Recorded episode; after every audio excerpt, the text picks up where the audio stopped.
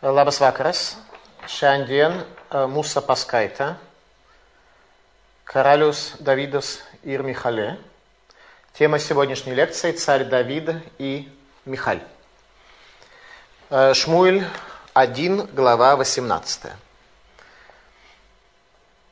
«И было, когда окончил он разговор с Шаулем». Речь идет о периоде, когда царь Давид победил Голиафа в сражении – и когда рассказал он царю Шаулю о том, что он сын раба твоего Ишая из Бейтлехема, а именно после того, как посылает царь Шауль царя Давида на сражение, спрашивает он с людей, которые были с ним, кто этот юноша, Ирош Сангедрин, руководитель Сангедрина, который был при этом, говорит, что клянусь Богом, я не знаю. И мы увидели с вами, что он не знал, является ли царь Давид – по своему происхождению, происходит ли он от Переца или от Зераха, сына Иуды. После того, как царь Шауль спрашивает царя Давида о его происхождении, тот говорит, что сын раба твоего Иша из Бейтлехема, и рассказал дальше всю свою родословную, текст рассказывает нам следующее. «И было, когда окончил он разговор с Шаулем, душа Йонатана привязалась к душе Давида, и полюбил его Йонатан как душу свою. Йонатану стало понятно, что царь Давид – следующий царь Израиля. Йонатану это стало понятно. И взял его Шауль в тот день и не дал ему возвратиться в дом отца его. А Йонатан заключил с Давидом союз и полюбил его как душу свою. И снял с себя Йонатан Мииль, плащ, который был на нем, и отдал его Давиду и одежду свою – до меча своего, и до лука своего, и до пояса своего. То есть Йонатан, претендент на царский сан, отдает свой плащ царю Давиду, понимая, что царство отошло от отца его, от колена Беньямина, и наступило время перехода царства к Иуде. Поэтому он дает ему лук, что является символом царства Иуды, как об этом будем мы говорить, когда в дальнейшем мы увидим с вами, как царь Давид будет оплакивать царя Шауля и его сыновей при гибели их от руки филистимлян, то скажет царь Давид слова «Сейчас наступило время научить сыновей Иуды луку». То есть благословение, которое было дано колену Иуды, начинает работать сейчас. Йонатану это стало понятно сразу же после победы царя Давида над Голиафом. Когда выходил Давид, и куда бы ни посылал его Шауль, он преуспевал, и назначил его Шауль начальником над э, войнами, и понравился он всему народу и рабам Шауловым. И было по прибытии их по возвращении Давида после умерщвления филистимлян. Из всех городов израильских выходили женщины с пением и плясками навстречу царю Шаулю, весело с тимпанами и другими музыкальными инструментами. И пели веселившиеся женщины и говорили, поразил Шауль тысячи свои, а Давид десятки тысяч свои. Так приводят переводчики. На первый взгляд получается, что царю Давиду дали больший почет, чем царю Шаулю. Однако скоро мы видим, что это совсем не так, просто переводчик не понял. И весьма разгневался Шауль, и злым показалось ему слово это, и он сказал э, Давиду десятки тысяч, а мне дали тысячи, и уже не достает ему только царство. И вроде раз царь Шауль разгневался, так переводчик перевел вроде как правильно. На самом деле видим, что неправильно перевел переводчик. А царь Шауль разгневался, потому что он дал значение этим песням такое, как дал переводчик, неправильно переведший текст. Увидим. И стал Шауль ненавидеть Давида с того дня и после. И было на другой день злой дух от Бога напал на Шауля, и он нистал в доме своем, а Давид играл рукой своею, как каждый день, а в руке у Шауля было копье. И бросил Шауль копье и сказал, приколю я Давида к стене, но Давид дважды вернулся от него. Мы начинаем несколько лекций, которые так или иначе будут проходить под сенью вопроса о конфликте между двумя царями, о конфликте между двумя великими, и в величии обоих из них у нас не осталось никаких сомнений по причине предыдущих лекций, которые у нас были. Поэтому как понять все эти страшные слова, которые мы читаем, что царь Шауль, великий царь Шауль, бросил копье в царя Давида с тем, чтобы его убить. Как все это можно понять? Это действительно было, это было как написано в тексте. Это не, не то, что мы найдем с вами какой-то комментарий, так что копье это не копье, а царь Давид не, не царь Давид, а стена это не стена. Нет, все это действительно было. И как великий может сделать такой поступок, в каких условиях, все это предстоит нам с вами понять сегодня. При этом основная часть темы, которая у нас сегодня, это царь Давид и Михаль, э, жена царя Давида, дочь царя Шауля – которая была первой женой царя Шауля. Царя Давида. Извиняюсь, царя Давида. Итак, бросил Шауль копье и сказал, приколю я Давида к стене, но Давид дважды увернулся от него. И стал Шауль бояться Давида, потому что Господь был с ним. Причина страха, что Господь был с ним, а от Шауля отступил. Это причина конфликта. Как этот конфликт будет разрешаться дальше, мы с вами увидим. И удалил его Шауль от себя и назначил его у себя тысяченачальником, и тот стал предводительствовать народом. И преуспевал Давид во всех делах своих, и Господь был с ним. Это, наверное, главная оценка нашей с вами жизни. С нами Господь или нет? Или Господь смотрит на нас и чуть-чуть от нас так отдаляется?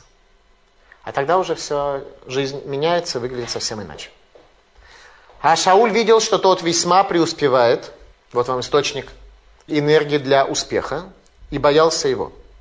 А весь Израиль и Иуда любили Давида, ибо он предводительствовал ими. И сказал Шауль Давиду, вот старшая дочь моя Мирав, ее дам я тебе в жены, только будь у меня храбрецом и веди войны Господни, ибо Шауль думал, пусть не будет на нем моя рука, а будет на нем рука филистимлян. То есть царь Давид пытается посредством некой интриги косвенным образом привести царя Давида к смерти. Но Давид сказал Шаулю, «Кто я и что жизнь моя перед тобой, род отца моего в Израиле, чтобы я стал зятем царя?» Царь Давид, естественно, отказывается, потому что он э, пришел учиться у царя Шауля законам и свету царства. И он учился у царя Шауля, даже в это самое время. Даже в то самое время, когда Шауль бросал в него копье. Царь Давид учился у Шауля. А вот жениться на дочери он не очень планировал. Но вот когда наступило время отдать Мирав, дочь Шауля Давиду, то она отдана была в жены Адрелю Михалотянину. То есть некий другой человек женится на Мирав. И полюбила Давида Михаль дочь Шауля, и рассказали об этом Шаулю, и понравилось это ему. А Шауль думал, отдам ее за него, и будет она для него ловушкой, и будет на нем рука филистимлян. Та же самая идея, только посредством другой дочери. И сказал Шауль Давиду, через одну из двух дочерей станешь ты мне зятем. И приказал Шауль рабам своим, скажите Давиду тайно так, вот царь благоволит к тебе, и все рабы его любят тебя, а теперь стань зятем царя. И говорили рабы Шауля слова эти в уши Давиду, и сказал Давид, легко ли по-вашему быть зятем царя? Я ведь человек бедный и презренный. Царь Давид не врал. Он действительно таким себя видел, в чем его величие. И он действительно видел величие царя Шауля и понимал, что стать родственником великого царя Шауля – это не его уровень. Танах нам не пишет э, лжи. Даже там, где есть ухищрение или интрига, так пишут, что человек ухищрялся. Было, если бы это было бы если ухищрение с, точки зрения царя Давида, она бы нам написал, э, или дал намекнуть, или показал бы каким-то методом анализа исследования, но царь Давид хитростью сказал, а вот легко ли быть зятем царя. Но э, царь Давид сказал это бесхитростно. Просто величие царя Шауля, о котором лишь маленькую крупицу смогли мы с вами раскрыть в ходе предыдущих лекций. Для царя Давида это было просто осязаемая реальность. И доложили Шаулю рабы его, сказав, вот слова, что говорил Давид.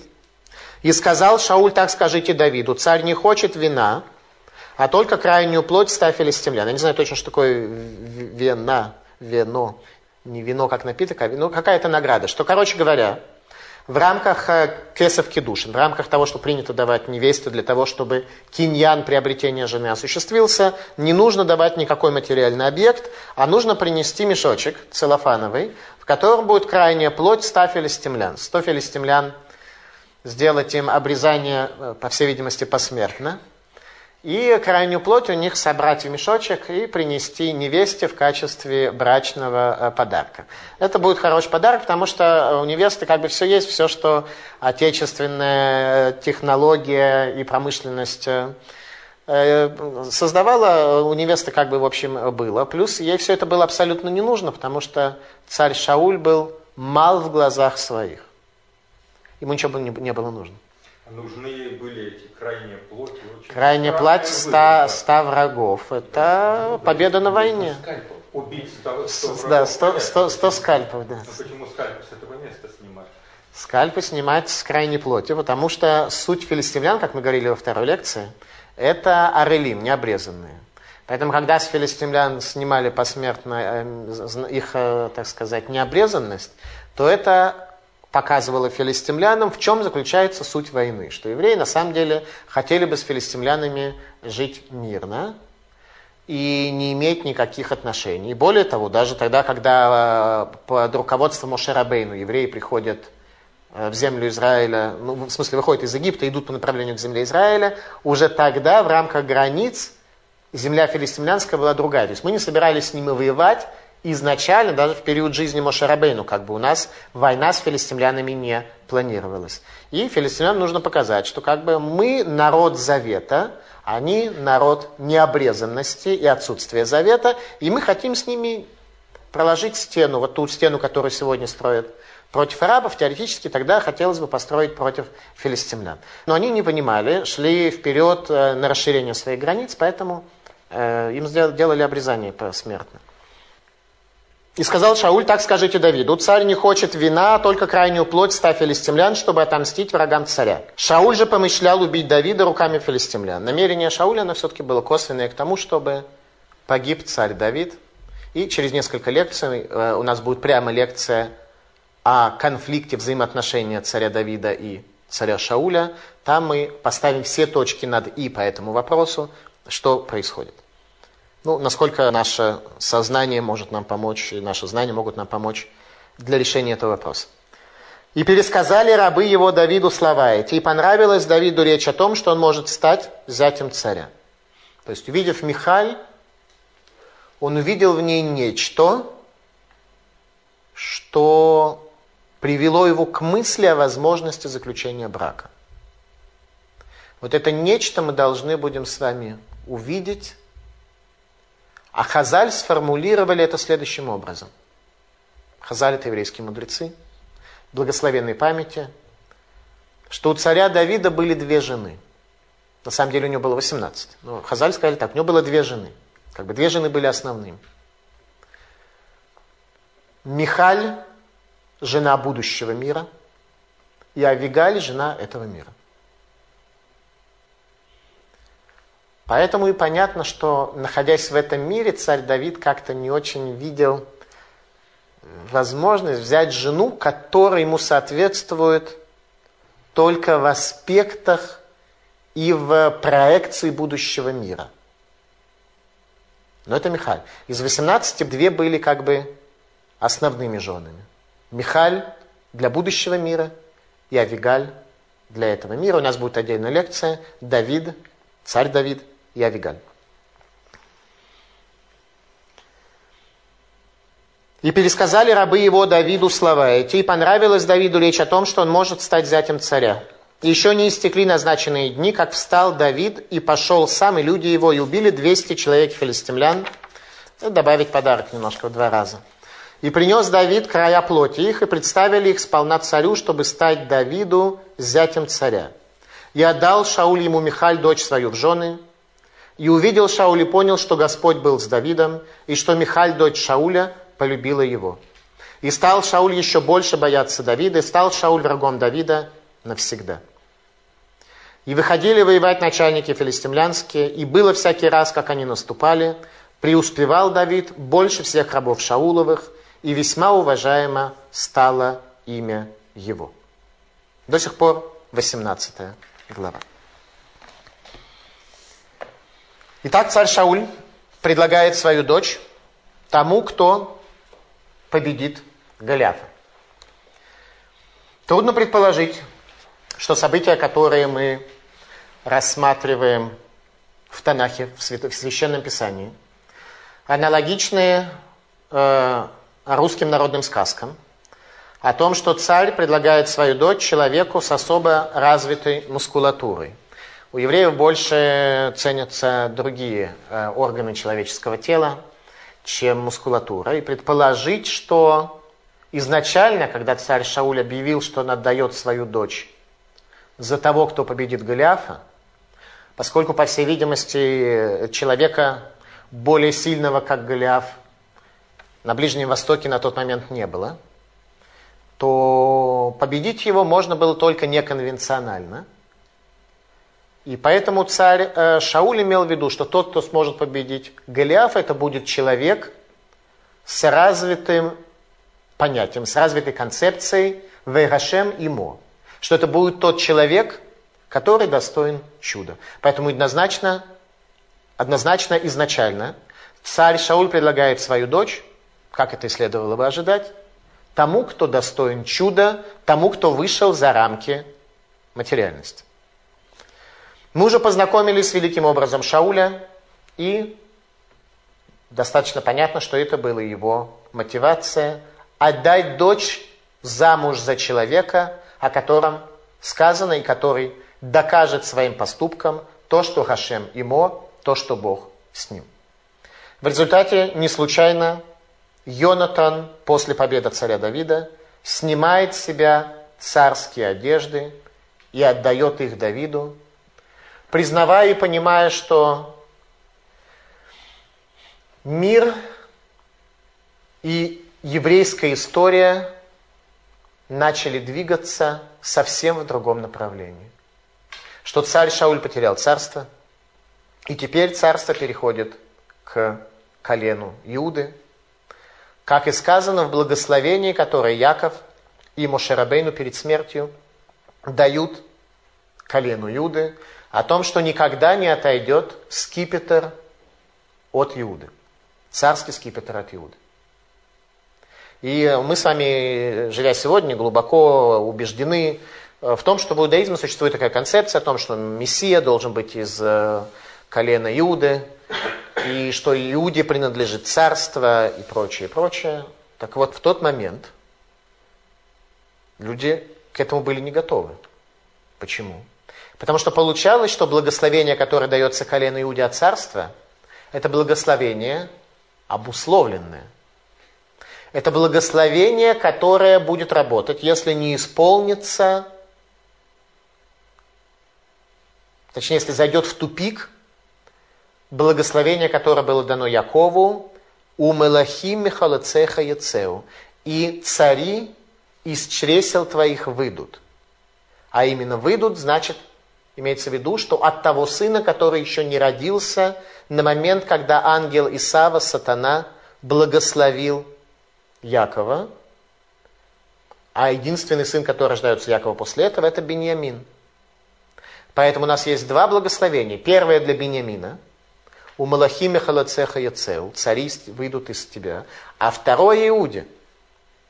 Поэтому получается, что для колена Иуда дается обусловленное благословение, что если колено Беньямина – не сможет удержать царство, то вот тогда оно перейдет к Иуде, и тогда оно будет вечным. От Иуда оно действительно не отойдет. Ибо Бениамину не было дана вечность царства, не было дано благословение, связанное с вечностью. Было сказано, будут цари. От Бениамина будут цари. Сколько они будут? Это зависит от Бениамина. Как только Бениамин теряет царство, это может быть одно поколение, как это сложилось реально в истории. Это может быть сто поколений. Но как только Бениамин теряет царство, вот тогда сработает благословение для царства Иуды. Мы с вами живем просто уже непосредственно перед приходом Машииха, поэтому а, э, изучаем с вами сейчас очень-очень давние исторические события, которые были совершенно в других условиях. Поэтому-то для царя Давида царство Шауля было славным. Славным. Поэтому царь Давид учился у царя Шауля царству. Потому что царство Бениамина объективно выше, чем царство Иуды. Но поэтому от него и больше требовалось. И поэтому царь Шауль не смог устоять в своем царстве, в то время как царь Давид будет делать ошибки, будет делать вещи, которые будут неверными, но царство его сохранится, несмотря на это. Потому что с царством Иуды у Всевышнего другие совершенно ожидания, другие отношения, чем с царством Бениамина. Царство Бениамина должно быть царством солнца, на котором не должно быть ни одного пятна.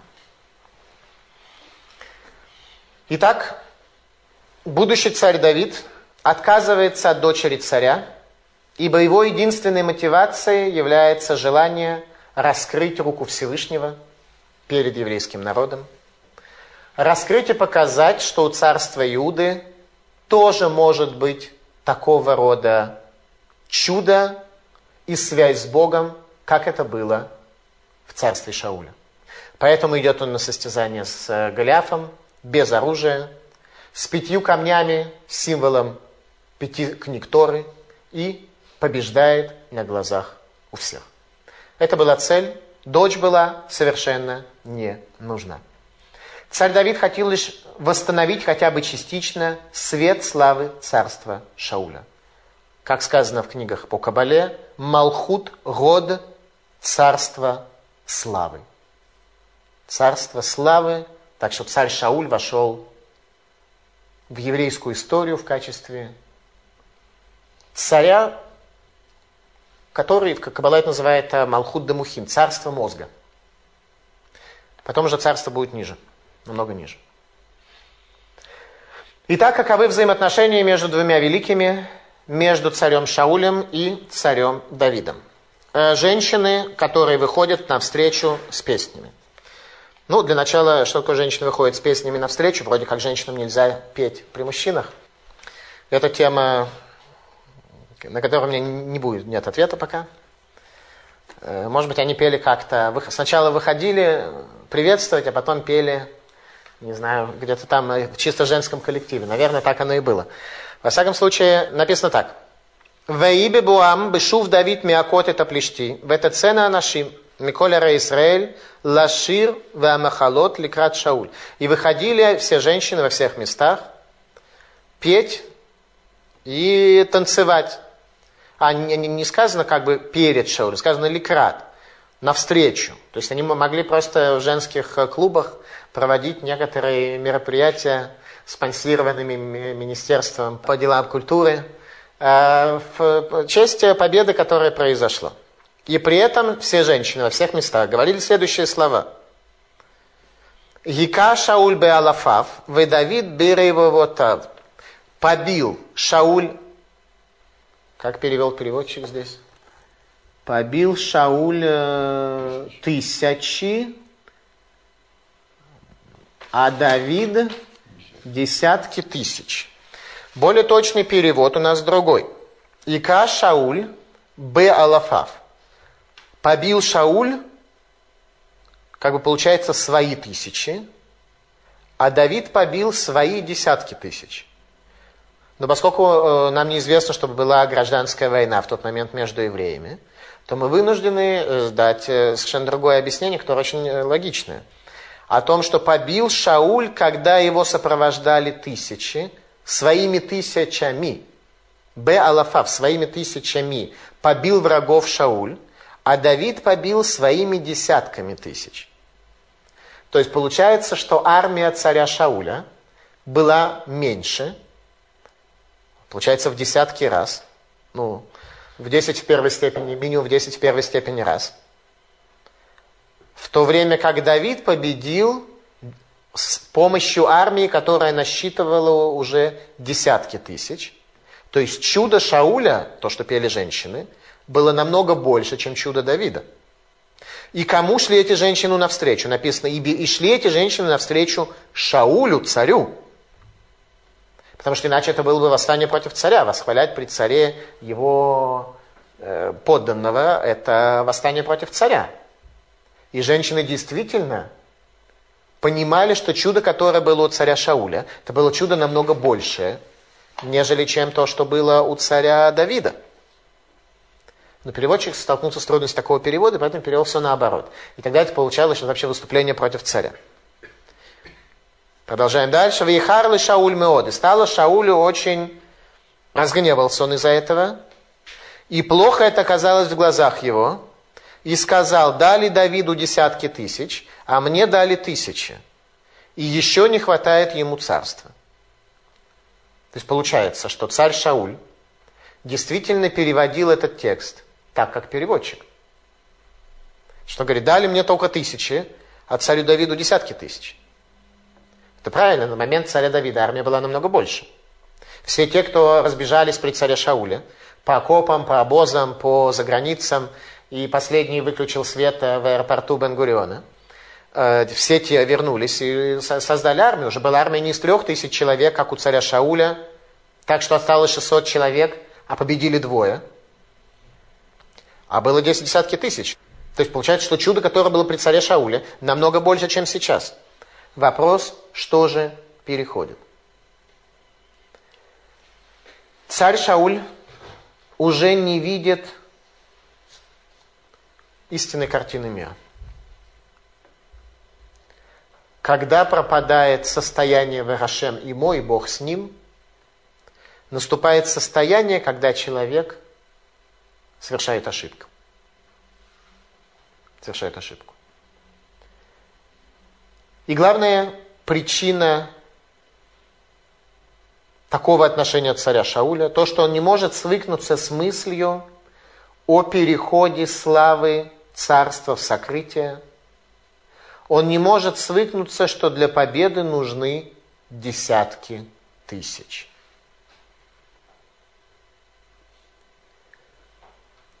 Ведь царь Шауль, когда поднимает восстание, у него было 3000 человек. Он мог перед этим все организовать, сделать всеобщую мобилизацию, как он сделал для сражения в Ябеш-Гиладе. Он собрал всю армию, то есть он мог это сделать. Он посчитал, что не нужно. Просто не нужно.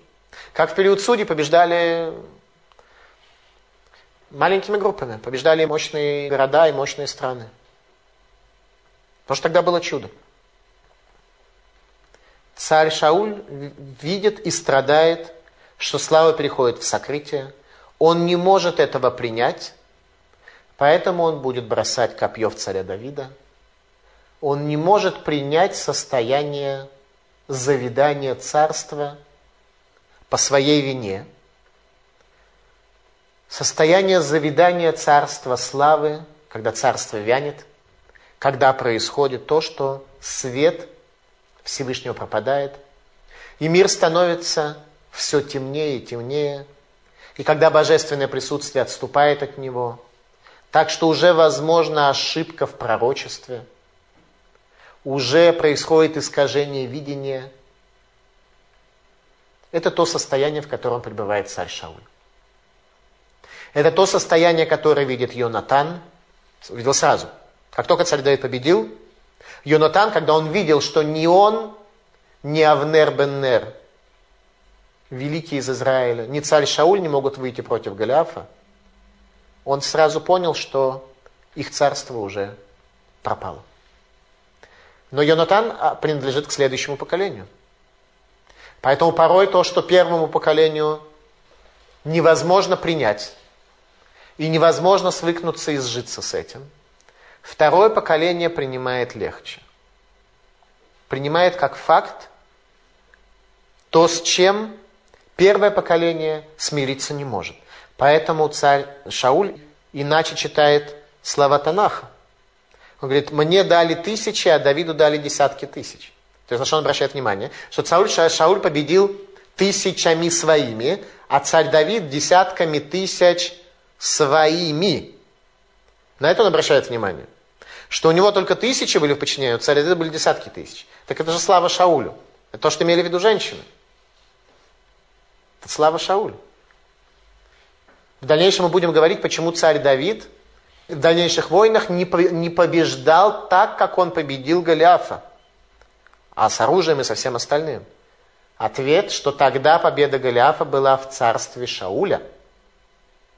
Победил-то Давид, помазанный на царство Иуды, но эта победа была в царстве Шауля. Поэтому такое чудо имело место быть. После смерти царя Шауля такие чудеса больше повториться уже не могут. Это отношение царя Давида вкратце к царю Шаулю. Машия Гашем, помазанник Божий. Ну, получается, что все равно Шауль ревновал свое царство. В общем-то, он мог осознавать, что вина на нем из-за падения царства. Шауль... Засаду срывал на Давиде. Шауль ревновал, и ревновал так сильно, что Руахра, злой дух, охватывал его. Но сам пророк свидетельствует о царе Шауле, вменяя ему вину кикатона табайнеха, что мал ты в глазах своих. Поэтому это будет битва между двумя великими, что ни у кого из них не было своего «я». Никто не ревновал к своей должности. Никто не ревновал к себе. Именно поэтому они оба вошли в Святое Писание.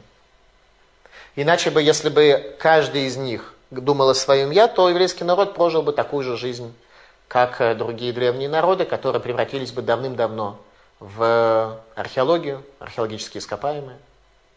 Наша вечность только там, где нет у нас «я». Все, что связано с «я», оно умирает и хоронится в могиле – а все, что не имело отношения к «я», к мотивации эгоистической человека, оно унаследует долю в будущем мире. Поэтому Святое Писание показывает нам исключительно поступки великих, их ошибки, их просчеты. Священное Писание ничего не скрывает. Наоборот, ошибки и просчеты, они многократно усиливаются и э, делается на это повышенный акцент. Тем не менее, ничего личного, и э, через одну лекцию мы как раз будем с вами говорить непосредственно о Шауле и Давиде, о конфликте между ними. Там мы сможем эту идею немножко более глубоко поднять. Во имя Махарат, ותצלח רוח אלוקים רע אל שאול, ויתנבא בתוך הבית, ודוד מנגן בידו, כיום ביום והחנית ביד שאול. Ваятель Шауль это ханит, вайоме ракебе Давид убекир, ваясов Давид, не панав памаем. Ваяр Шауль, милифный Давид, кирая Рашем имо, умеим Шауль сар. И было на следующий день, и злой дух от Бога напал на Шауля, и он неистовал в доме своем, Нистовал это немножко сильно сказано здесь на русском языке. Неистовал в доме своем. Перевод. Неистовал в доме своем. Э, на иврите сказано «Ваит на бебе тохабайт». И он пророчествовал в доме своем. Почему-то пророчество переводчик решил как неистовство перевести. Понятно. Вы Давид Минаген Беядо. А царь Давид играет рукой своей, как каждый день, и копье в руке Шауля. Э, злой дух нападает на царя Шауля, и он пророчествует в доме своем. Что имеется в виду? Что имеется в виду? Главный вопрос, как царь Шауль, великий царь Шауль мог совершить попытку убийства. Вейтнабе. Как говорят комментаторы, шибуш навуа, искажение пророчества неистовство я бы не сказал, но искажение пророчества, так написано в комментаторах. Что царь Шауль находится в состоянии, когда его пророчество искаженное, и когда он видит и понимает, что его пророчество искаженное. Потому что тот, кто когда-то видел настоящее пророчество, он уже понимает, что все остальное это халоймас, это уже не то. И это причиняет самое большое страдание. Нет большего страдания человеку в жизни – чем потеря связи. Что такое пророчество? Это не предсказание будущего, это состояние связи с Богом, когда человек видит сокрытое. И когда человек видит сокрытое искаженное, он сразу понимает. Итак, состояние шибушного искажения и потеря ясности пророчества в результате рохра, злого духа, который на него распространился. И взял он копье и решил ударить Давида у Бекир и в стену. И возникает вопрос, зачем мне нужна стена? Он стену хотел тоже ударить. Зачем текст нам это пишет? Ударю я, суть-то, он хотел Давида ударить. Причем здесь стена? И сказал, ударю я Давида и стену, и увернулся Давид от него два раза.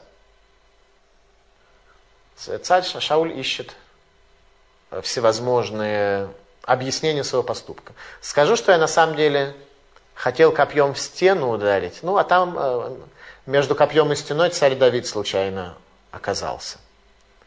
Это нас учит э, порой тому, как мы себе даем экскьюзы, как мы себя оправдываем. На самом-то деле в стену хотел пописать, а получилось э, на человека. А, ну, как бы ничего плохого в виду не имел. Это лишний раз, когда... Э, то есть, понимаете, чем хорош, хорошо изучать Танах? Вот прочел такое, может быть, немножко исправимся, может быть, не будем больше копьями по стенам стучать так, чтобы посреди там люди оказывались какие-то. Показывает нам, раскрывает нам тайну человека, и как от искажения нашего человеческого перейти к какому-то образу жизни более адекватному, то, что предназначен Танах. Итак, царь Давид уклонился от копья, и сказано, и, и забоялся царь Шауль его еще больше, ибо Бог с ним, а от Шауля отвернулся. Это главное в понимании конфликта между великими. Как понял царь, царь Шауль, что Бог с царем Давидом? Что царь Давид уклонился, не видя, что его бьют копьем. Вот тогда он понял, что Бог с ним. Он бьет копьем, царь Давид двигается в сторону. Поэтому, царь, поэтому нужно было два раза. Поэтому царь Давид не убегает после первого раза. Потому что он подумал, может быть, ошибка, он не видел, как это было сделано. Может быть, в стену действительно. Решил в стену воткнуть копье. В стену воткнуть копье. Итак, у царя Шауля тяжелейшие, тяжелейшие трудности и тяжелейшее испытание, которое перед ним стоит. После того, как свое испытание царь Шауль не смог выдержать. Итак, предлагает царь Шауль, понимая, что все-таки бить копьем не очень правильно. Это даже в условиях Рохра. У царя Шауля были некие прояснения в его состоянии, Шхина к нему иногда возвращалась в результате игры царя Давида и так далее. И он понимает, что лучше всего ему будет э, послать царя Давида на линию фронта, на передовую. Поэтому и говорит, давай женись на дочери моей, поскольку опять же обещал. С надеждой, что дочь одновременно дается с неким генеральским званием, и пойдешь на линию фронта. А еврейская армия всегда строилась по, по принципу, что офицеры идут впереди. Это не как э, в советской армии, где первыми идут солдаты, потом за ними чуть-чуть идут э, сержанты, за ними чуть-чуть идут э, старшины, за ними лейтенанты, а генерал сидит в блиндаже. Такого не было. У нас генералы шли впереди и побеждали. Так это продолжается до сегодняшнего дня в Израиле. Генералы идут первыми. Ну, может, не старые генералы, которые там сидят в штабе уже просто ходить не могут от старости, а ну, те, кто как бы ну, такие военные генералы, они да, не теоретики, а такие вот практики. Они идут первыми. Итак, Мирав, старшую дочь царя Шауля, отдаю другому человеку. И полюбила Давида Михаль, дочь Шауля, и сказали об этом Шаулю, понравилось это ему. А Шауль думал, отдам ее за него, и пусть она для него будет ловушкой, и будет на нем рука филистимлян предлагают царю Давиду, и царь Давид снова отказывается. Так что царю Шаулю необходимо воспользоваться помощью своих э, людей, чтобы они царю Давиду как-то это дело попытались э, внедрить эту идею о возможности брака и так далее. И тогда царь Давид говорит совершенно честно, как я могу стать зятем царя, ведь я человек бедный и презренный. Я, говорит, из потомков Рут. И Галаха о том, что пройдя Гиюр, маавитянка может стать, э, войти в еврейский народ. Это была Галаха, которую вообще не все при, признали. Поэтому, как говорит, моя вообще моя кошерность в Израиле, она э, в Махлоките находится, находится в вопросе конфликта двух галахических точек зрения. Поэтому как я женюсь на дочери царя, как бы не место это мне. И говорил правду, потому что для него царь Шауль – это великий помазанник Божий. Шауль первую дочь отдал другому человеку просто потому, что Давид отказался? Да. Потому что Давид отказался, отдали Мирав другому человеку. Хотя Талмуд занимается вопросом, что там тоже не все так просто было. Вроде как Мирав э, чуть ли не вышла замуж э, за другого, так что отец об этом как-то не очень так в курсе был. И при этом возникает вопрос, а как же, ведь ее же царь, царь Давид приобрел как бы первую дочь. И тогда возникает вопрос, а как он мог взять вторую сестру? Ведь э, человек не может жениться на сестре жены своей при жизни жены своей. Разбираются большие галактические аспекты того, э, когда убил Голиафа царь Давид, то что он имел в виду, чем он посвятил и чем не посвятил. Но царь Давид изначально как бы не делал это в целях э, заключения брака. Поэтому точка зрения, что первого брака между ним и Мирав в принципе не было, был только второй, как он работал и так далее. Мы видим, что у нас будет большое галактическое исследование вообще метода заключения брака, который был между Давидом и Михалью. Чуть дальше у нас э, на протяжении лекции это возникнет. Во всяком случае, э, пока мы видим, что Михаль полюбила царя Давида, ну и понятно, что концепция любви в Танахе, она более чем другая концепция сегодняшнего мира, отличается от того, что принято сегодня а именно любовь. Обычно люди любят кто рыбу, кто мясо. Но не в том смысле, что они э, заботятся о зверюшках и животных. И рыбу, любя э, в море, бросают. Они любят ее кто жареную, кто в котлетах, кто по-разному. Это называется, что я люблю рыбу. Э, на иврите любовь это агава, от слова агав латет, дать. Любовь это давание. Любовь это действие не вызвано на себя, а действие, которое осуществляется по отношению к другому человеку. Может быть, это отвечает на вопрос, почему еврейские браки, они по своей силе и по своему качеству принципиально отличаются от того, что в случае сегодня мы наблюдаем в мире – Человек женится не для того, чтобы взять, а для того, чтобы давать. Причем, если даже кто-то, находясь в определенной мере под воздействием сегодняшнего мира и эгоцентризма, и нарциссизма и так далее, и он все-таки хочет брать, но тем не менее, воспитываясь на этих книжках, он понимает, что в иудаизме концепция любви – это давать.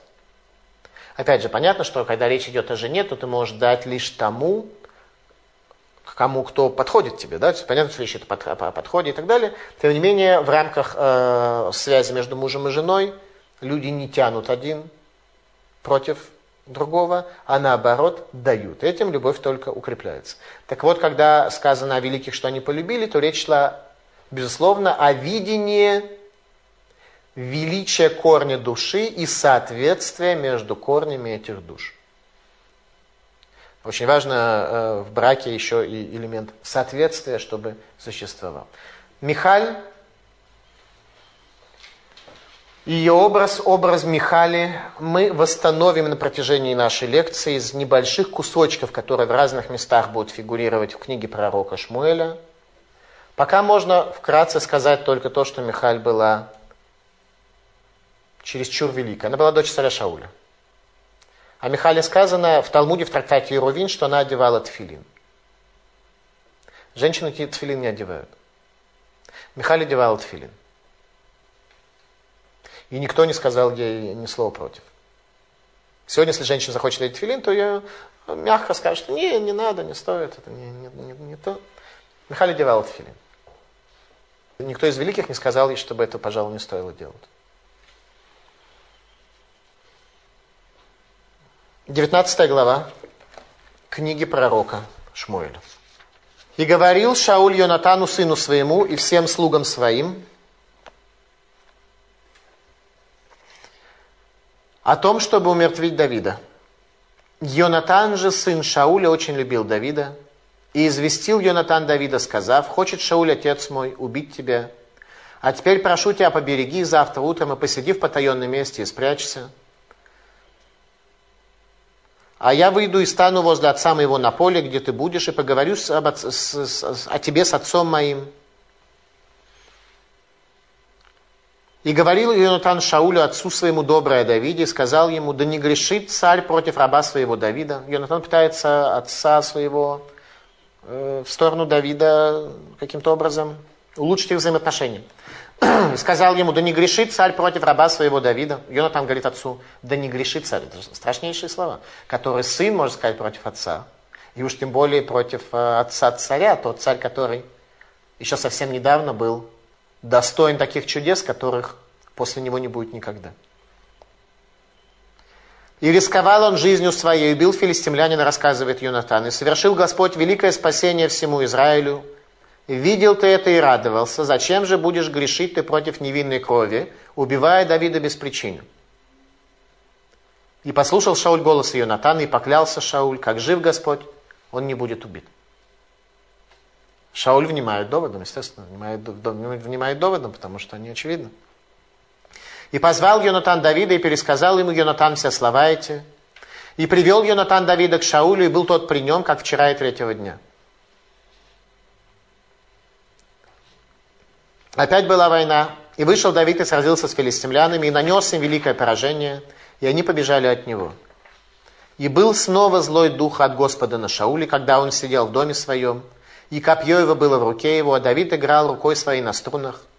И хотел Шауль приколоть Давида копьем к стене, но тот увернулся от Шауля, и ударил он копьем в стену, а Давид той ночью убежал и спасся. Снова отступает шхина, отступает божественное присутствие, и снова Шауль бьет копьем в стену. И послал Шауль нарочных в дом Давида, чтобы подстеречь его и утром убить его. И сказала Давиду Михаль, жена его, так, если ты не спасешь жизни своей этой ночи, то завтра ты будешь убит. Обратите внимание, Михаль. С одной стороны, она жена. И нам может показаться, что обычно женщины в условиях конфликта муж-отец выбирают сторону мужа, обычно. И нам может показаться, что все здесь так просто и элементарно, как э, в других э, жанрах. Однако очень скоро мы увидим, что это совсем не так, что у Михаил была своя позиция, которая по сути своей была позицией Шауля. Более точно позиция Юнатана. Она видела величие царя Давида, но она видела и величие своего отца тоже. Очень скоро мы увидим. Пока она спасает его, и спустила Михаль Давида через окно. Здесь переведено, на, иврите написано «Беад Гахалон», ради окна. Спустила она его ради окна. То есть то окно, которое является мировоззрением Михали и Йонатана. И пошел он, убежал и спасся. И взяла Михаль Трофим. Михаль взяла тех самых Трофим, которые предсказывали будущее. И положила на постель, а одеяло из козьей шерсти положила в изголовье ее и покрыла одеждой. И когда послал Шауль нарочных взять Давида, она сказала, он болен. И послал Шауль нарочных осмотреть Давида, сказав, принесите его ко мне на постели, чтобы убить его. И пришли нарочные, вот Трофим. И сказал Шауль Михаль, зачем ты меня обманула? И Михаль э, дает э, какое-то объяснение, что Э, придумал отцу объяснение, отпусти, сказал мне, отпусти меня, зачем мне убивать тебя? Хотя вроде на самом деле так не было, что Михаль сама спасла царя Давида по собственной инициативе, Беада Халон, ради того окна видения мира, которое у нее было. А Давид убежал и спасся, и пришел к Шмуэлю в Раму, и рассказал ему все, что сделал с ним Шауль. Царь Давид убежал, куда он пойдет? Убегает к пророку Шмуэлю. А пророк Шмуэль, особенно текст нам не рассказывает о том, что пророк Шмуэль виделся с царем Давидом. Это был не его, это не его был э, уровень, это была не его тема. Пророк Шмуэль находился в состоянии скорби о царстве царя Шауля. И до конца жизни своей не мог от этой скорби отойти. И доложено было Шаулю, вот Давид в Найоте в Раме. То есть царь Давид остается с пророком Шмуэлем. И послал Шауль нарочно взять Давида. И, увидели они, как пророчествуют сонным пророков, и Шмуль стоит над ними, обучая их. В Раме находится институт пророчества. Пророк Шмуэль это Рабан Шальнавиим, учитель пророков, у него есть институт пророчества. Короче, первое подразделение было послано для ареста царя Давида. Ну и они стали пророчествовать. Они поняли, что царя Давида арестовывать не нужно. И доложили об этом Шаулю, и послал он других нарочных, но эти стали пророчествовать. И послал опять Шауль третьих нарочных, но стали пророчествовать и эти. И пошел он сам в Раму и дошел до большого рва, что в Сейху, и спросил, где Шмуэль и Давид. Что означает вопрос, где Шмуэль и Давид? Он уже три раза послал армию для ареста. Что значит, где Шмуэль и Давид? Что, что имеется в виду? Каждый раз, смотрите, такие вопросы. Обычно, когда мы читаем Танах, мы как-то так, мы даже не задумываемся о том, что это великие вопросы. Где Шмуэль и Давид? Это, это вопрос номер, это номер один. Это тема сегодняшней лекции вообще. Вот этот вопрос. Где Шмуэль и Давид? Это и есть вопрос номер один всей лекции. Да и вообще всего диска. А мы так подумали, где Шмуэль, типа, типа дорожный указатель. А где, как тут, извините, как тут в Раму пройти? Где институт пророчества? Где Шмуэль и Давид сейчас находится? Телефонов не было тогда, мобильных телефонов. Так где Шмуэль Давид? И сказали, вот в Найот, в Раме, в том самом месте, куда он послал уже Тлераз армию. И пошел он в Найот, в Раме, и был на нем также Дух Божий. И он шел, пророчествуя, пока не пришел в Найот в Раме, и снял он одежды свои, пророчествовал он перед Шмуэлем, и лежал неотдетый весь тот день и всю ночь, поэтому говорят, неужели и Шауль в пророках? А ведь мы с этим сами же сталкивались. Когда начинается у него пророчество, тогда это вошло в пословицу, неужели и Шауль в пророках? Из-за того, что тогда, без подготовки, когда у него ослицы потерялись, тогда было сказано, неужели Шауль в пророках? А тут сказано, что вот сейчас только вошло в пророчество.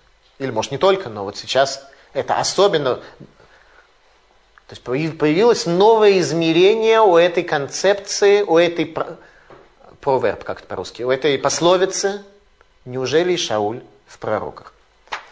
Давайте будем разбираться, что у нас здесь происходит. Михаль отправ... спасает царя Давида.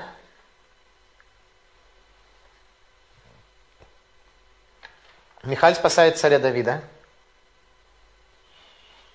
спуская его Беада Халон через окно. Простое понимание, как это переведено на русский язык в Танахе. Что она спустила через окно. Языковое значение ради окна. И в Танахе мы находим шесть мест, где написано «Беада халон ради окна». Каждый раз речь идет о какой-то концепции, какой-то глубокой концепции. Один раз написано, что когда была война в период судей между Дворой пророчицей Дворой и Явином царем Хацора, то сказано в Итиявев Эмсисра и завывала через окно а, мать Сесры. Сесра это военачальник царя Хацора Явина. Его мать завывала через окно Беада Халон, ради окна. И Талмуд в трактате Роша Шана – и из этого завывания матери учат, как в шафар нужно трубить. То есть не просто какое-то завывание. Ну, мать э, опасалась за своего сына, победит он, э, хотя у него там было множество колесниц и прочее, и они превосходили евреев многократно и так далее. Естественно, они потерпели поражение. Но, э, как бы, в общем-то, опасаться не было особенно нужно. Даже если она опасалась, то Талмуд из ее опасений, из ее воя учит, как в шафар нужно трубить. Там она выла Беада Халон, не через окно, а ради окна. Потому что воют как бы, ну, вытье это скорее внутреннее состояние человека, нежели чем действие, направленное э, куда-то вовне, да, то есть она же не, не на холмы выла, да, из окна, которые там э, э выглядели. Короче говоря, Бада Халон шесть раз написано в Танахе, каждый раз имеет какое-то большое значение. И каждый раз это сопровождается каким-то глубинным видением определенных процессов. Михаль видит глубинно то, что видит Йонатан. О том, что царь Давид – это следующий царь Израиля, и о том, что царство отошло от колена Бениамина. Это видели все, но царь Шауль не готов был с этим. Не готов был это признать как факт. Поэтому он готов даже к убийству, и он поднимает копье против царя Давида. А Михаль видит Бада Халон, то окно, которое показывает ей процессы развития еврейской истории. Зогар говорит, халон де хохмата, окно мудрости. Окно мудрости – это то окно, которое есть у каждого из нас с вами. Ну, у каждого есть своя мудрость, у каждого есть свой халон. Дальше про Михаль будет еще рассказано Нишкифа Бада Халон, что она нишкифа. А шкафа на, на иврите означает мировоззрение. Это как будто глубокая-глубокая концепция внутренней оценки событий, которые ты видишь. Она смотрела бы Халон. Ахтава Кабала говорит следующие слова. Эй, шкафа или маком гаво, маком намух. Что ашкафа наблюдение это только с высокого места в место более низкое. То есть для того, чтобы обладать вообще какой-то ашкафой, каким-то мировоззрением, ты должен находиться на высоком месте. Только сверху ты можешь видеть процесс, который происходит. Если у тебя нету верха, так плохо. Вилинский Гаон в своем комментарии на Сефер Децниюта говорит следующие слова. Сод мажгиех минахаланот бе эйнаим шесам эйней гашем мушатот бехолярец. Тайна мажгех минахаланот, тайна того, кто смотрит из окон, в данном случае имеется в виду Всевышний, глазами. Речь идет о глазах Всевышнего, которые смотрят на всю землю, которые охватывают всю землю. Каждому из нас надо дать себе отчет и задуматься над тем, какими глазами мы смотрим. Ведь человек создан по образу Бога. Насколько наша ашкафа, насколько наше видение, насколько наш халон, наше окно, оно соответствует каким-то концепциям видения Всевышнего. Мы близки к тому образу Всевышнего, по которому созданы. Или там у нас все забито ложными пророчествами, ложными концепциями, ложными ляшкафот, ложными мировоззрениями, ложными... А именно, Ашкафа – это божественный взгляд на мир. Ашкафа и Игудит, еврейское мировоззрение – это божественный взгляд на мир. И божественный взгляд на мир, в него э, есть много вещей, в которые не нужно верить просто и грубо, а их нужно просто выучить, понять, сжиться с ними, срасти с ними и расти с ними. За что царь Шауль хотел арестовать царя Давида и приговорить его к смерти? Статья называется «Муред бемалхут» – «Восстание против царства». Восстание против царства. Поэтому что делает царь Шауль? Он посылает охрану для того, чтобы стеречь царя Давида дома. И Михаил спускает его через окно, правильно? Возникает вопрос, почему он сразу эту охрану не послал, чтобы сразу привести царя Давида? Сразу арестовать. Потому что домашний арест предварительный, он давал некую большую легитимацию, и тогда всем было уже сказано, ну как, понятно, что его же там сторожили, а потом вот в результате привели наследствие и прочее, прочее, прочее. Опять же, совершенно непонятно, как, к чему бы приговорил суд. Единственное, что Муреду Малхут, это решение царя. Восстание против царя, это я сейчас, сейчас только об этом первый раз задумался, по решению царя, насколько мне известно, не требуется решение Сангидрина. Нет, я думаю, что наврал, наверное, наврал. Царь Давид, когда один раз попытается по отношению к Навалю применить статью восстания против царя», там четко написано, что... Наврал, наврал, да.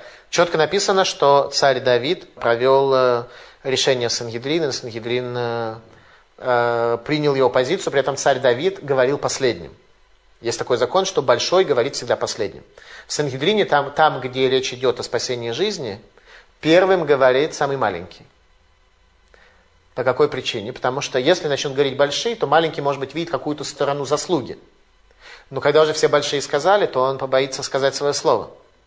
Поэтому первый всегда говорит маленький. Так все 70 членов. И у каждого есть задача найти, найти какой-то цад найти какую-то заслугу для спасения, так сказать, обвиняемого. Наврал, нет. Э, да, даже решение о восстании против царя, э, царь не может сам, царь может инициировать обращение в Сингидрин, но не может Э, не может сам э, вынести такое решение. Итак, э, для создания видимости царь Шауль сначала подвергает царя Давиду домашнему аресту, и после этого он убегает, ибо жена его Михаль, которая полюбила его, она дает ему совет спастись, а своему отцу она дает свой ответ – и помещает ему в кровать трофим. То самое устройство, о создании которого мы говорили, когда человека первенца солят, э, замуровывают и так далее, и, он, и она это посылает отцу своему вместо царя Давида. Намекая ему на слова, которые сказал пророк Шмуэль, Трофим Добруаван, что Трофим говорят суету.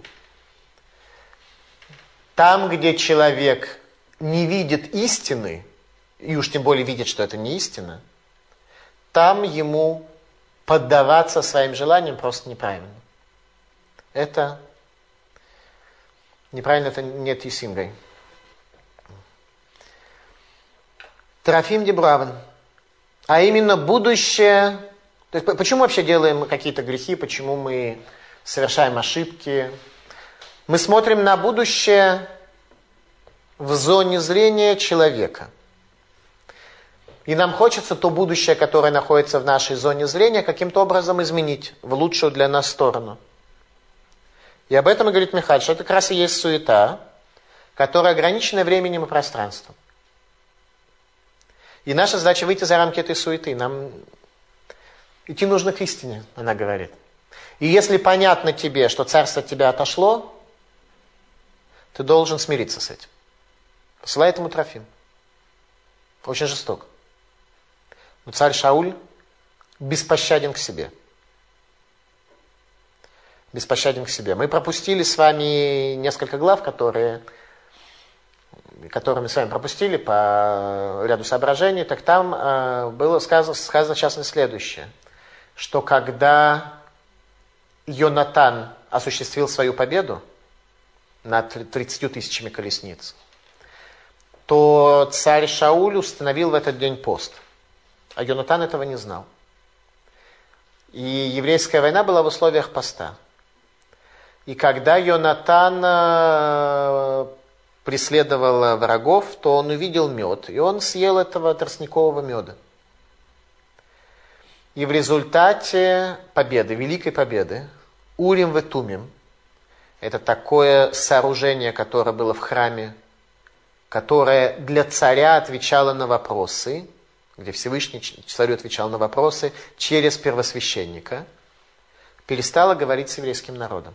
Из того, что оказался один человек, который нарушил пост. Завтра у нас, кстати, пост Эстер. С утра до э, шести примерно часов. Не едим, не пьем, но это пост веселый. Единственный веселый пост, потому что события веселые. Урим и Тумим перестали говорить со всем еврейским народом.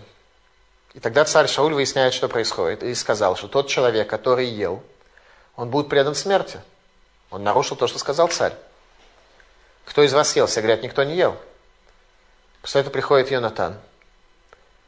И вообще не в курсе, что здесь происходит. А о чем здесь бизнес? Что, что здесь за стопор в развитии еврейской истории, который образовался? Вообще не в курсе. И ему говорят, что не ел ли ты? Он говорит, да, я ел. Царь Шауль говорит, его, его надо предать смерти. И царь Шауль был готов предать Йонатана смерти, за что, что тот, не зная, съел в день, в тот же день объявленного поста. Понимаете, что такое царь Шауль? Но народ остановил его и так далее. Царь Шауль – это человек абсолютно, который сам себя никак не... Э, человек абсолютно строгий, абсолютно справедливый, абсолютно цельный. Поэтому Михаил посылает ему Трофим, с тем, чтобы он понял, что вот эта вот сила, которая у тебя есть, она должна сейчас пойти к тому, чтобы ты, попросту говоря, свыкся с тем, что царство от колена Бениамина ушло. Что такое Трофим? Раша на этом месте объясняет нам, что Трофим асуим бедмут адам. Трофим, сделанный по образу человека. Что значит? будущее сделано по образу человека, телесное будущее, можно так сформулировать, то будущее, которое вот, ну, человек видит, об этом говорит, этим живет, это будущее. Иногда послушаешь людей о их мечтах, о их планах, о их будущем, и как-то становится так телесно-телесно как-то становится так. Очень телесно. В Яшву Йод. И находились они в Йод, когда царь Давид убегает. Убегает он э, к пророку Шмуэлю. И находятся они в Найот, место, которое называется Найот. Что такое Найот? Рада говорит Ноя Шелюлам. Красота мира. Столица мира тогда находилась в Раме у пророка Шмуэля. Кому-то казалось, может быть, в Риме, кому-то казалось, может, ну Рим еще не был тогда. Кому-то казалось, может быть, там где-то э, в Китае. Но я шелюлам краса мира там, где есть связь с хозяином мира, а это ешива для изучения пророчества в Раме. Институт пророчества. Текст Танаха нам э, рассказывает только об одной встрече между пророком Шмуэлем и царем Давидом. Это вот встреча здесь. Может быть, встречи были, я не знаю. Танах говорит только один раз об этом. И Мидраш рассказывает, что была это за встреча. Осаким аю бебиньяно шелюлам, велимедло беоташа, машейн талмид яхоль лильмод бекамашаним. Занимались они в то время строительством мира – Велимедло Баоташа и научил его в тот час пророк Шмуэль тому, что хороший ученик не может выучить за несколько лет. Хороший ученик. Тот ученик, у которого есть уши, который воспринимает, который в состоянии воспринять границы своего учителя. То есть, попросту говоря, человек, который обладает холоном, окном у которого не суженное восприятие, когда он слышит своего учителя, он просто не воспринимает, что он говорит, потому что у учителя окно э, большое, а у ученика очень маленькое. Так вот, у царя Давида было то окно, которое дало ему возможность за час научиться тому, что хороший ученик может выучить только за несколько лет.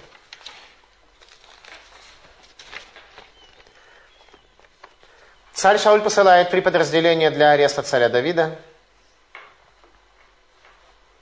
И, наконец, приходит сам. И спрашивает, где же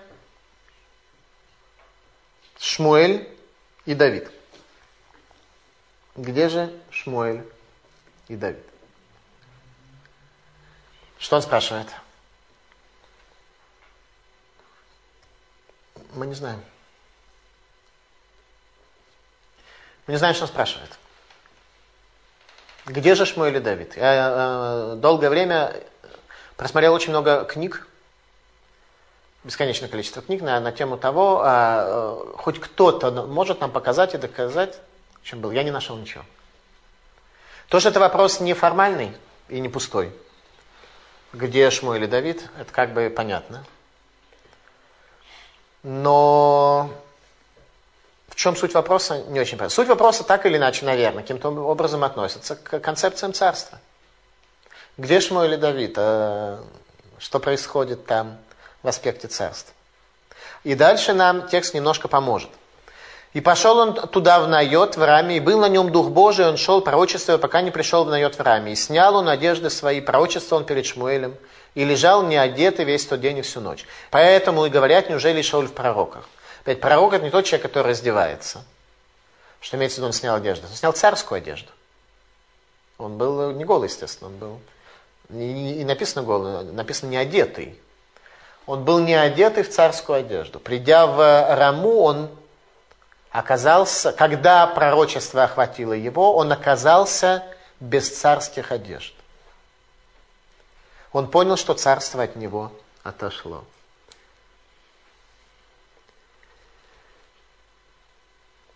Что значит Вивше Абгадав? И Раша говорит, снял царские одежды и одел одежду ученика. Радак объясняет нам, что значит, что пророчество охватило царя Шауля. Царь Шауль понимал, что такое пророчество. Вот истинное пророчество пришло к нему. Сказано так, «Нишар бекоахасехель вадо» остался в силах интеллекта только. То есть все эти наслоения, искривления и тьма, которая нас охватывает, мешая нашему интеллекту понять, наше желание. Известно, что когда у человека есть конфликт между интеллектом и его желанием, побеждают желание. Это может много времени знать, мало времени знать. Иногда все-таки интеллект может брать, тем не менее, почему? Потому что желание, оно проникает также в интеллект, оно добавляется к своему интеллекту и разжижает его. Желание побеждает. И, э, наконец, наступает состояние пророчества у царя Шауля, а царь Давид убегает от Шауля. Пока возникает вопрос, а где же у нас, собственно говоря, Михаль? Лекция была провозглашена как «Коралиус Давидус Ир Михале». А Михаль у нас пока как-то особенно и не фигурировала, только в рамках того, что нас посла царя Давида, и мы немножко раскрыли с вами суть конфликта между царем Шаулем и царем Давидом, и мотивация, которая э, при этом была. 25 э, глава, сейчас нам необходимо будет попрыгать по разным местам. 25 глава говорит такая, убегает царь Давид, и сказано, а Шауль отдал дочь свою Михаль, жену Давида, Палтию, сыну Лаиша, что из Галима. Вот тут начинается история. Что значит отдал дочь свою, жену царя Давида, другому человеку, Палтию бен Лаиш? Что значит отдал? Сказано, что Бог Израиля не любит разврата. А именно не сказано, что Бог Израиля не любит нарушение шаббата или нарушение кашрута или убийства, или, хотя Бог Израиля все это не любит. Бог Израиля не любит разврата, Бог Израиля не, любит неверности, Бог Израиля не любит перехода из одного состояния в другое. То есть это как бы вот главное, это, ну, это корень всех грехов, разврат. Ибо сказано в наших книгах, что евреи никогда не поклонялись идолам, иначе как для того, чтобы разрешить себе разврат. Идолы были нечто такое, построить себе некую надстройку над разрешением разврата. Так, Бог Израиля не любит разврат. Как же в такой ситуации царь Шауль мог свою дочь отдать замуж за другого человека? Ну, простое объяснение. Обусловленный гет. А именно мы с вами уже говорили, что каждый, кто воевал в армии царя Шауля, и в армии царя Давида позже тоже, он писал своей жене обусловленный гет. О том, что если я до такого-то числа не вернусь, то ты разведена.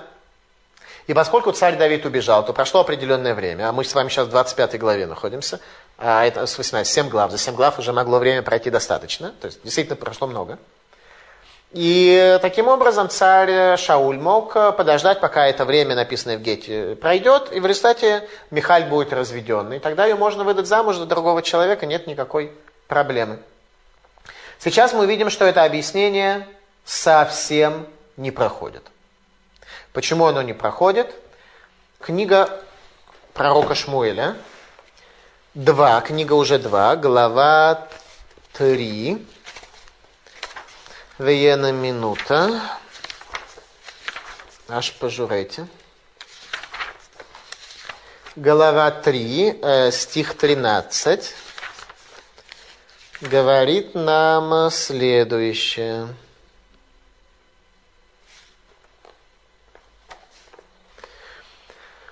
Что после смерти царя Шауля, когда Авнер бен Нерва и начальник царя Шауля захотел договориться о мире между Иудеей и Израилем, царь Давид в качестве первого условия требует возвращения своей жены Михали. И написано следующее. ויאמר טוב אני אכרות איתך ברית, אך דבר אחד אנוכי שואל מאיתך, לאמור לא תראה את פניי, כי אם לפני רביעך את מיכל בת שאול, בבואך לראות את פניי. И говорит царь Давид, хорошо, я заключу с тобой соглашение. Так что весь Израиль вернется к царю Давиду. Только одну вещь я прошу от тебя, и ты не увидишь лица моего, прежде чем это, это не сделаешь. Если ты не приведешь Михаль бат Шауль, тогда, когда придешь, увидеть лицо мое при следующих переговорах. Вышлах Давид Малахим и Ишбошет, и послал Давид посланцев к Ишбошету, сыну царя Шауля, который стал царем после него, говоря, дай мне жену мою, это Михаль, которую я приобрел за сто шкурок филистимлян. И послал Ишбошет, и взял ее Мим Иш от мужа, от Палтиэля бен Лаиш, и забрали от мужа и царю Давиду повели. Воела Хитаиша, и следовал за ней муж, Алоху Бохо идет и плачет за ней. Ад Бахурим, до места, которое называется Бахурим, место в колене Бениамина. Вайоймер Элав Авнер, и сказал ему Авнер, Лев, Лех, Шув, Ваяшав, иди и возвращайся. И он вернулся. То есть за ней муж следует плача. До места, которое называется Бахурим. Бахурим, э, с иврита перевод на русский, это юноши. Юноши. Видим, что это нам тоже понадобится. Ну, э, мир между, между... Гражданская война была тогда между э, царем э, Давидом и Ишбошетом. Иудея уже помазал на царство 7 лет тому назад царя Давида. А над Израилем, остальными коленами э, царствовал тогда Ишбошет, э, сын царя Шауля, который был ну, весьма никчемный такой был царь. Уже, уже все уже, даже там же была полная тьма. У Ишбошета была уже полная тьма, у сына царя Шауля. Но об этом мы, естественно, будем говорить в дальнейшем во всех последующих лекциях, безусловно будем говорить, это у нас будет целая лекция этому посвящена. Пока мы только зашли вперед, только в аспекте Михали. Так, и, наконец, царь Давид, когда политические условия позволили, просит вернуть себе жену, и это понятно. Ну, пока не в галахическом, а в общечеловеческом аспекте, да? Но жена тем временем оказалась замужем за другим. Он говорит, ничего страшного, можно, так сказать, тоже возвращать назад, все нормально. И муж следует с плачем за своей женой. Итак, Галаха запрещает вернуть жену, если после развода она была замужем за другим человеком. Если человек развел жену свою, если он не коин, если он коин, то он и развел свою жену, то ему жена тоже запрещена. Разведен. Он не может на разведенной жениться, в частности, на разведенной самим собой тоже не может жениться. Э, любой э, не коин может жениться, э, вернуть свою жену, это даже заповедь, вернуть свою жену, если на первое. В первую очередь, если она первая. Если не первая, тоже, но поменьше. Вернуть свою жену э, можно и заповедь, если она не вышла в это время за другого. Если она вышла за другого, я вдовела или развелась или еще что-то, то это делать нельзя. И текст это называет тоева мерзость. Что это мерзость в Израиле?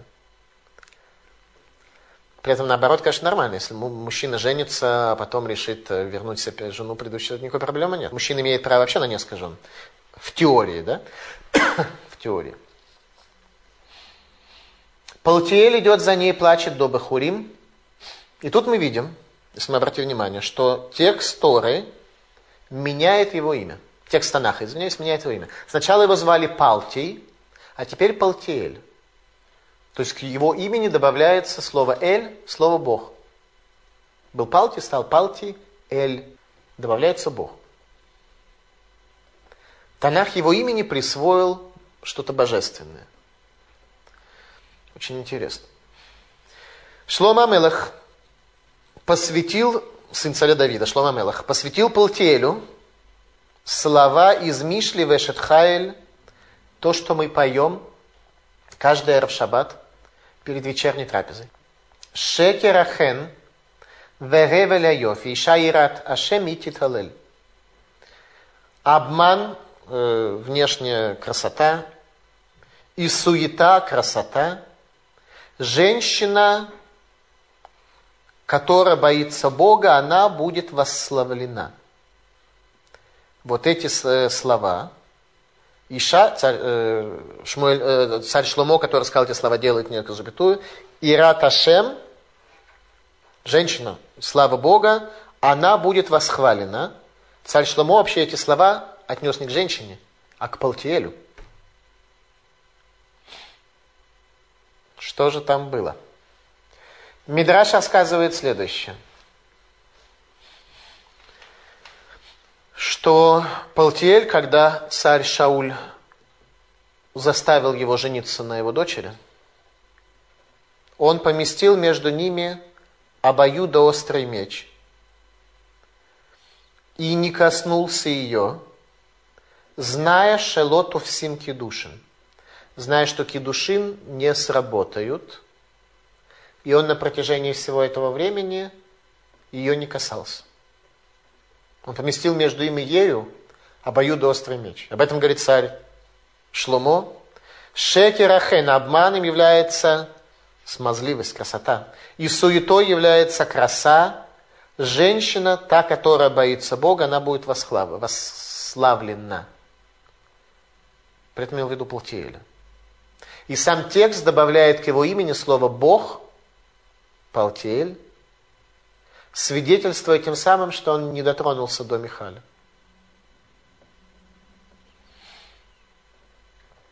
Что за имя Палтиэль? Палти это вообще спасение, спасение Богом, спасенный Богом. Что Всевышний спасся, что Бог спас его от греха. Оцер Мифаршим говорит, что, Оцер Мидрашим говорит, что Бог свидетельствует о Палтии, что тот не дотронулся до Михаля. Возникает вопрос, теперь что значит у нас происходит? Еще раз, если бы развод имел силы и Палтиэль бы женился на Михале, тогда не было бы никакой проблемы, э, чтобы э, Палтиэль на ней женился. Но есть проблема, что Давид не мог ее взять назад. Если этот развод э, не имел силы, и ему дали ее в нарушение закона, то в такой, и он до нее не дотронулся, то в такой ситуации она может вернуться назад. Да? И Бог свидетельствует, что Палтель до нее не дотронулся. Возникает вопрос, а что нам предписывает делать Галаха в такой ситуации? У человека есть э, жена, которая согреш... не согрешила, а, допустим, считает, что он пропал или еще что-то что его нет, э, она вышла замуж за другого. То она ему, естественно, запрещена, потому что женщина, которая так или иначе развода не было, она остается его женой, она совершила зверим, она ему запрещена. Теперь, а если она там вышла замуж за другого в такой ситуации, и Бог свидетель, и не знаю, что он до нее не дотронулся, то что тогда? Мы, как Бейдин, не можем этого иска принять. Она жила под одной крышей вместе с человеком, считалась его женой и так далее. Она из общих соображений ему запрещена. Галаха говорит так, что если женщина была, ей было разрешено Бейдином выйти замуж, считая, что ей муж пропал, или не знаю что, или что Гет сработал, или не знаю что, и оказалось, что это была ошибка Бейдина, то для женщины это как, как будто она ануса, изнасилована, она была, по сути, изнасилована решением Бейдина. Да? Она бы не, вышла, не ходила замуж, она ждала бы возвращения своего мужа. Например, муж пошел, пропал без вести. Бейдин принимает решение на основании каких-то свидетелей, что он там... Приходит двое свидетелей, что он там умер. Приходит, четко рассказывает, что мы его знаем, и это самое, видели его, и на похоронах водку пили, и все, все было нормально, и, и не было при этом, стрелы не летели, и взрывы не были, потому что мы, тогда бы они, мы могли предположить, что они там были доме, что они себе лишь э, домысливают, что он умер, может быть, он на самом деле был легко ранен, а они там, убегая от стрел, думали, что он уже это самое. Не, они говорят, был мир, было все в порядке, мы его сидели возле его могил, мы его сами закопали, и это точно он, и мы видели, и Падахата, с Сантеры видели его, и лоб, и его э, э, э, скулу, и вообще все, и полностью. Ну, Байдин на основании такого свидетельства решает женщина. После этого муж возвращается. И оказывается, что свидетели, они не имели ничего другого, только перепутали. То сказали, а, типа, а, елки, я же действительно... Слушай, а кого же мы тогда хоронили-то действительно? Это же вроде, вроде жив, а, а мы же кого-то хоронили, нет? Вот. Вот в такой ситуации, без, без, так сказать, в такой ситуации э, женщина считается изнасилованной решением Бейдина. В такой ситуации ей разрешено вернуться к мужу. Но в данной ситуации получается, что Палти не коснулся Михали. Ну, то есть даже если бы коснулся, она была бы разрешена, получается, поэтому. Но Палти Михали не коснулся. Об этом говорит царь Шломо в Кагелет о Палти. Палти посвящено царь Шломо, великому Палтию посвятил очень, посвятил несколько строчек в своем труде. Кагелет, седьмая глава. Муцеани мар мимавет это иша. Товлив нейлуким и малет мимена. Нахожу я, там говорит царь Шломо, что для человека одно из самых таких главных важных вещей это женщина, которая и так далее. Говорит, следующая строчка. И нахожу я, что нет горче, чем смерть, это женщина. Что женщина это горче, чем смерть. Предыдущая фраза была, что женщина, там, не помню дословно как это звучит, что женщина это как бы главное, что вообще человека, источник счастья, источник э, там всего. И вдруг не нахожу я горче, чем смерть, это женщина. И тот, кто хорош перед Богом, избежит ее. Кто это? Палти бен Лаиш. Тот случай, то есть, представьте себе, у царя Давида жену забрать, да? царя Давида. Это было бы Марми Мавит, это горечь смерти было бы. То в Лифнейлуким, тот, кто хорош перед Богом, он убежит от нее. Это то, что сделал Палти. Палти большой человек. Почему он плакал? А плакал он вот почему. Во-первых, э, до какого места он за ней следовал? До места, которое называется Бахурим. Бахурим это юноши.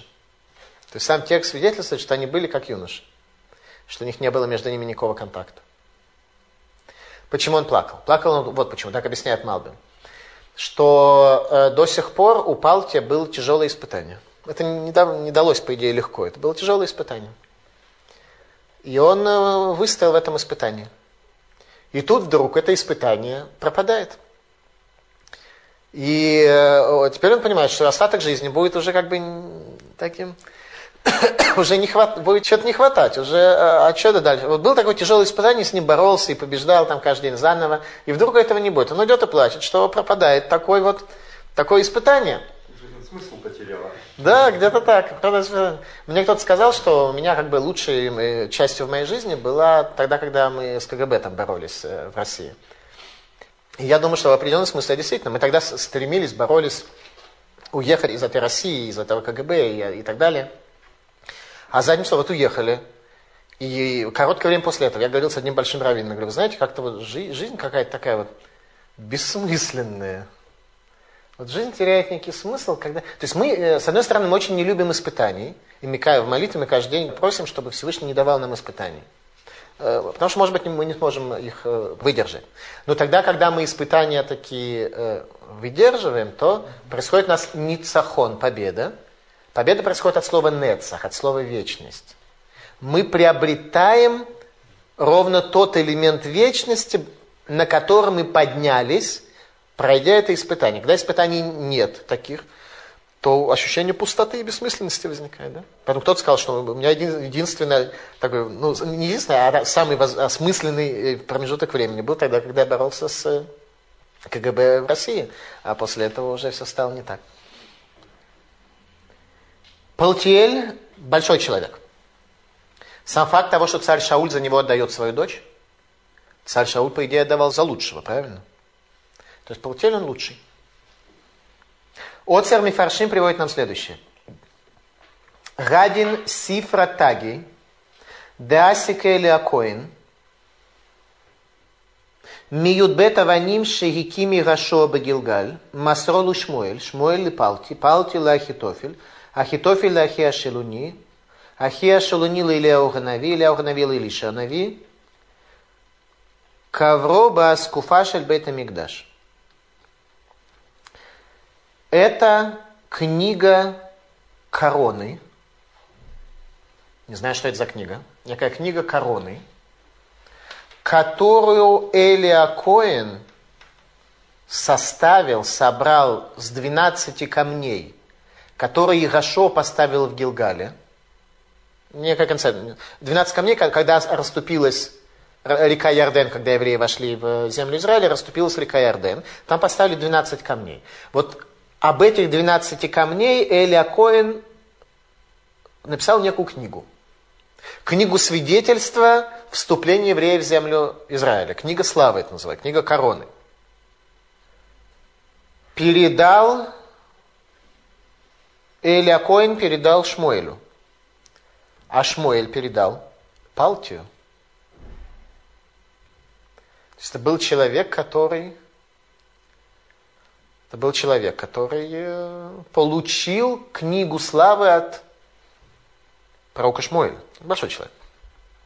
Палти передал Ахитофелю, с ним познакомимся дальше. Тот Ахия Шелуни, познакомимся дальше. Он передает Ильяу Ханави, пророку Ильяру, и ее скрыли в подземельях храма. Эту книгу. Не будем сейчас говорить о том, что это за книга славы. Это если, когда у нас начнется цикл лекций о судьях, мы немножко об этом будем, чуть-чуть об этом будем говорить. Пока нас не касается, во всяком случае, что да, важно, что, что Палки, большой человек, он э, просто от Шм, пророка Шмуэля получает книгу славы. То есть он является преемником пророка Шмуэля. То есть понимаете, да, что он мог положить обоюдо острый меч. Последний отрывок, который сегодня нас интересует, книга Шмуэль 2, глава 6. Рассказывает она нам о том, как царь Давид в Иерусалим, который он освобождает на тот момент, вносит Арон Абрит, ковчег Завета. И сказано здесь следующее. Сказано здесь следующее. Когда царь Давид вносит ковчег Завета,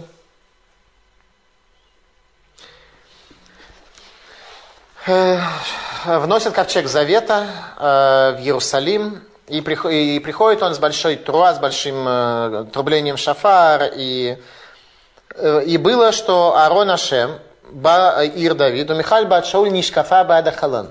И Михаль, дочь Шауля, Нишкафа от слова шкафа, смотрит Беада Халон через окно, то есть ради окна.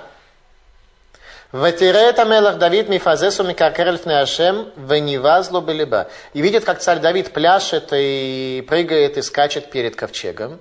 И презрела она его в своем сердце. Ваявию Тарон Ашем, Ваяцугу Тобем Камой, привели его и так далее. Когда царь Давид благословил народ и вернулся домой, в ЭТЦ Михаль Бат Шауль крат Давид. И вышла Михаль, дочь Шауля, к Давиду.